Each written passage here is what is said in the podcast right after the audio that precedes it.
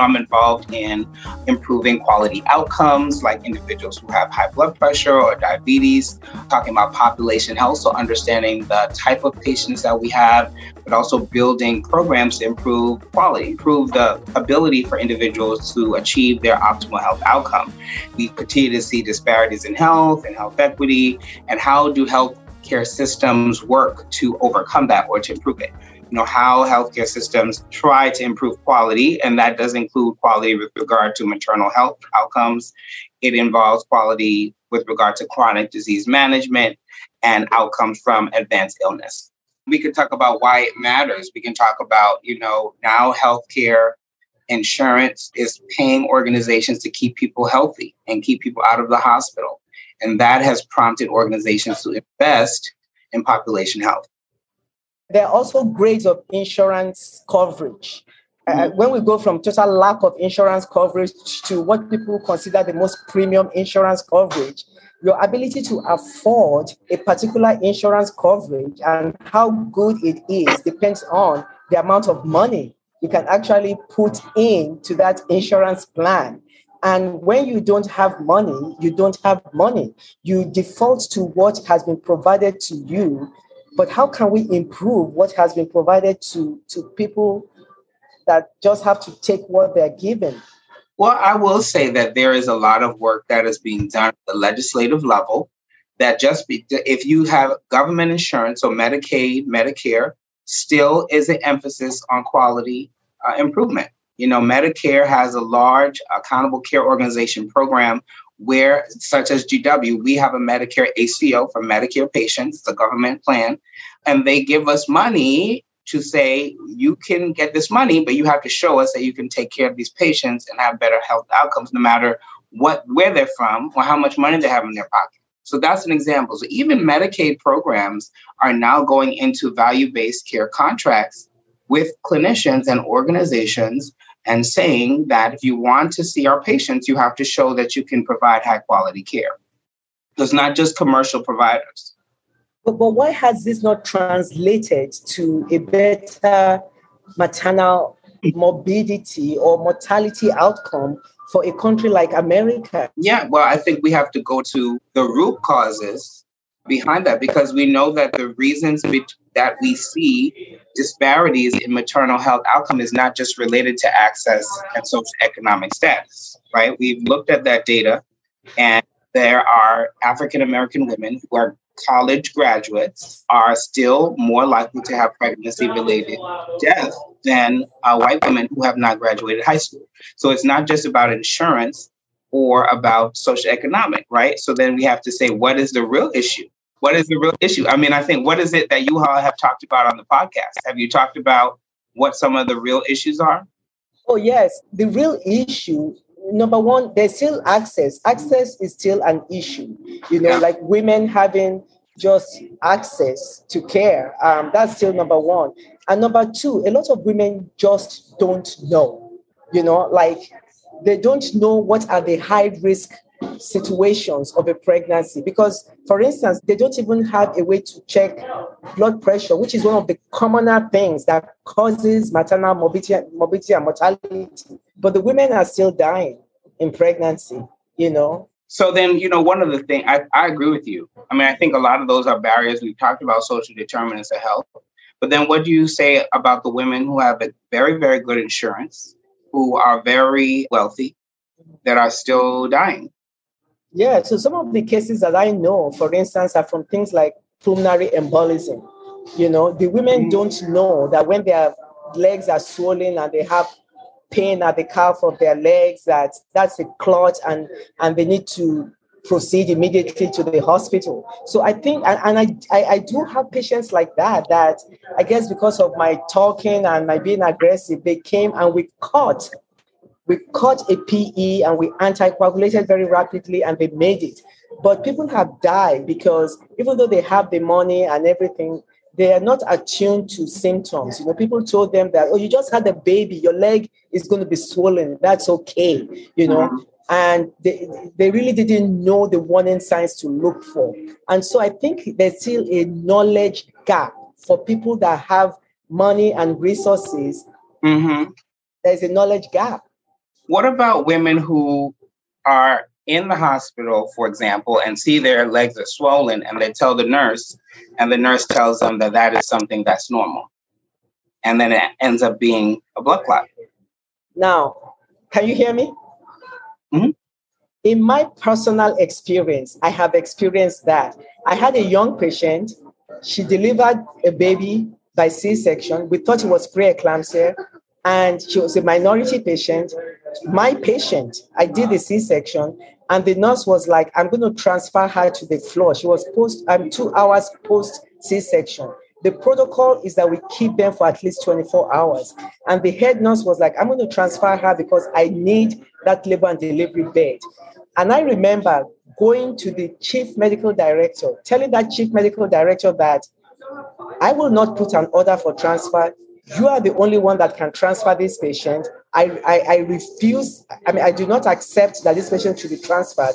This lady ended up have, having an MI, a myocardial infarction, ended up being transferred to the cardiac unit. She made it, but she made it because somebody like me, I, I, I left my house, came to the hospital, pulled a big stinker that, and I wrote on the chat, I am not transferring patients, only chief medical director can transfer patients. That was how aggressive I had to get for, for because if this patient had been in a step down unit, they would have missed the heart attack, the MI, and this young girl would have died. Yeah. So I I, I get it because I, it has happened to me and to my patients. I had a code, code on L and D. You don't like to hear code on L and D, right. but I, I was probed in. I couldn't come out. This lady was unresponsive. This black lady. They called her physician, and the physician said, "Oh, let her sleep. She just had a baby. Let her rest." where she was having a massive stroke, a young girl. So I get it because I, have been in there, you know. But I don't, and you know what? I think that these these stories are not uh, that uncommon. I mean, I yeah. think our patients hear about it. We've heard about Serena Williams. Yeah. We heard about uh, Judge Hatchett's daughter-in-law, who was um, hemorrhaging postpartum at a hospital out in LA, and the nurse said, "You know, she's all right. She's just having a little bleeding." and she ended up dying. You know, these are things that are happening. So I think that if we're gonna, we should definitely talk about social determinants. We should definitely talk about patient education. We know that patients are not um, coming in for prenatal care, right? Are not going to get that education. But I also think we have to talk about how the health system has to treat everybody equally, and we have to have equity. And I think sometimes that when bias or you know it may not be intentional, but if you are not treating everyone the same, or you are discounting someone that said, I don't feel well, something doesn't feel right, and we say, Oh, you you know, you're okay, it's fine. But had it been someone else, we would have called the doctor to see the patient. And I think that that is, plays a much larger role than sometimes we think, particularly with maternal mortality, because we have seen that even when you control for the social economic and insurance, Black women are still dying. We need to tell providers that you know this is a maybe a low yield uh, venture there's so many people that would cry wolf and there's nothing happening but you need to listen to every cry so that you don't miss that one in 100 that is the real thing and i think we need to right. train our colleagues you know and and make sure that they understand that this is an issue and mm-hmm. then i want to pivot to this obesity thing about the medications that are now used for obesity and the barriers. Because we don't we don't talk about the root issues. We can talk about the disparities around obesity and it being highest in, in women of African descent. And we can talk about that, you know, insurance company will pay for surgery and will pay for you if you have diabetes or start having complications, but they won't support you to even see a nutritionist if you don't have yes. that. we know that we're not focusing on prevention we're actually focusing on treating conditions. We're not doing the right thing. I think that's a problem. So now because i know a lot of people have identified a lot of these problems also can you talk about okay what can we do you know um, if a, a, lady living in a rural area does not have access to a nutritionist I mean, should she just go lean and green, just eat vegetables, or you know, how can we solve this problem? There is no money being thrown to these people yet to solve this problem. So, how, in their own way, should should they go plant a garden in their backyard? Well, first, you know, I think that all healthcare professionals have to be educated on nutrition. You know, we unfortunately we don't have enough nutritionists to teach everybody about nutrition. So it's something that all physicians, all healthcare practitioners should be aware of and be able to at least do preliminary high level counseling for patients. I it's not uncommon that I have a patient with diabetes who are in their 50s or 60s come to me and they don't know the difference between carbohydrate and protein. That's basic. Think as a country, we also have a lot of opportunity to educate individuals in school, right? In elementary school, everybody should be learning the basics of food and nutrition. We depend on food to live. So how do we not spend any time learning about the things the things that we put in our mouth every day to live? That, that's a basic tenet that should be taught in school. All right. And so so no one should be graduating from elementary school and don't know what a carbohydrate is and what a sweet is and what a protein is and, and what a healthy plate looks like. A healthy plate is something that everyone should know because it has an impact on health. So now that we have this healthy plate, but you know, it's so funny today in my because I have a birthing center. As I was leaving, one of my staff members, because I also run a food bank, you know, because I have seen a lot of the problem. So where is an agency of a community food bank, and there's a convenience store across from one of my locations. So the patients will go there and buy. I mean, you know what you can get in a convenience store. It's not been healthy. They get it and they walk across my birthing center going home. And just today, one of my staff members, because we got a new shipment of food, and my staff members ran after that patient. And listen, we have fresh chicken, we have some carrots, and I mean, these are the actual things we have we have wheat pasta. And she followed my staff in and they gave these things to her. But my thing is that a lot of these people, there's despair, there's despondency. They they don't they don't have hope. They're like, this is it. So they go buy a bag of chips and like, I'm gonna die, I'm gonna die, you know. And it's just so sad, you know. Yeah, I, I do think that that is an uh, opportunity. I think that that is some people's reality.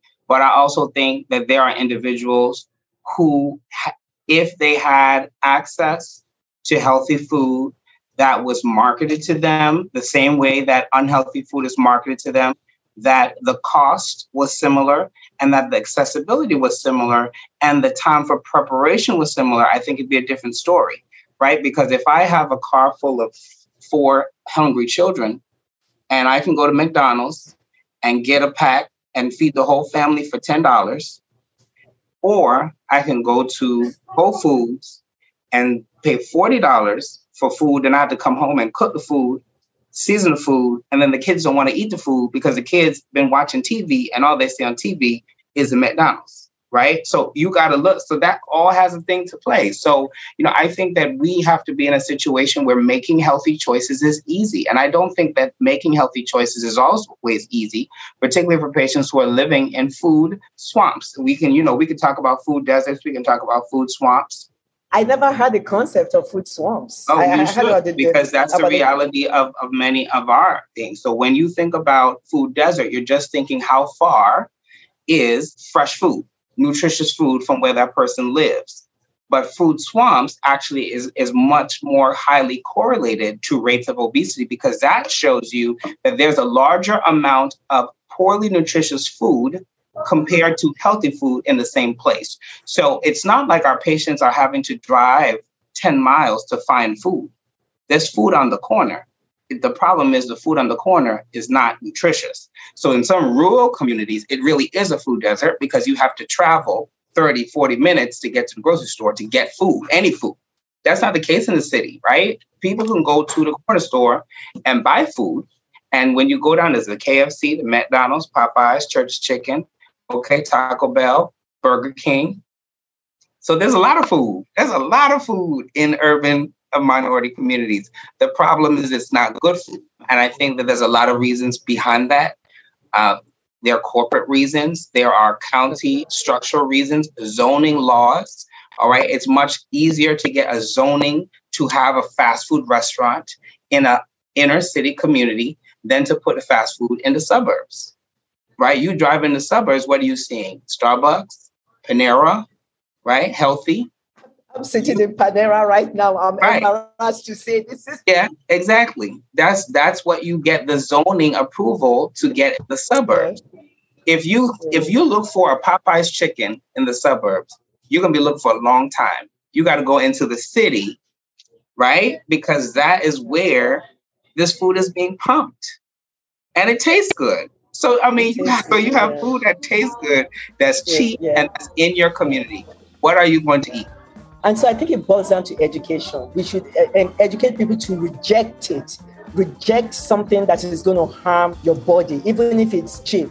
Know that on the long run, you are paying money or you are dying early for this.